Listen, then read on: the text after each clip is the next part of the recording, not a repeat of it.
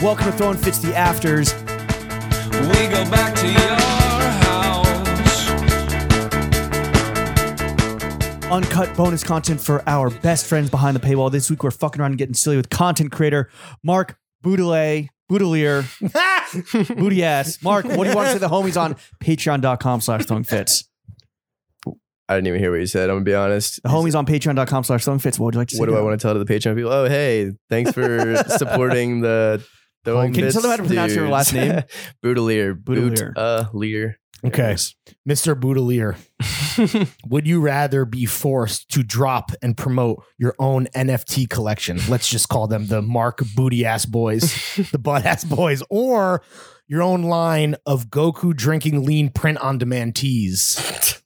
Uh, I think option number two would actually probably do pretty well Yeah? for me, honestly. like I like think. your your face as like your little Avi as Goku sipping lean on a tea. Like, with I was Goku literally- hair? red like- bubble. my initial like I guess product idea was gonna be like my like my own Imlone tea, and I was gonna have my face. on, like, M-Lone? the- Oh, Yeah, nice, like, dude. you know, I'm probably not gonna do that because I just don't want to. you like, got the you know, M loan on. I'm not really trying to like contribute to like you know all of that shit being in a goodwill like culture. three months later, but Born that Malone, too. Die Malone. yeah. but uh, Malone. Born butt ass, die butt ass, dude. Mark, would you rather in your prestigious content creator career tragically end and you become a novelty boxing content creator like Jake Paul or give up the John's life and work a nine to five? oof, um, would the nine to five be like you know? It'd be like some fucking pencil pushing bean counter bullshit at like Delta. I guess I'm going the the the Jake Paul route. Jake Paul, Logan Paul, which one?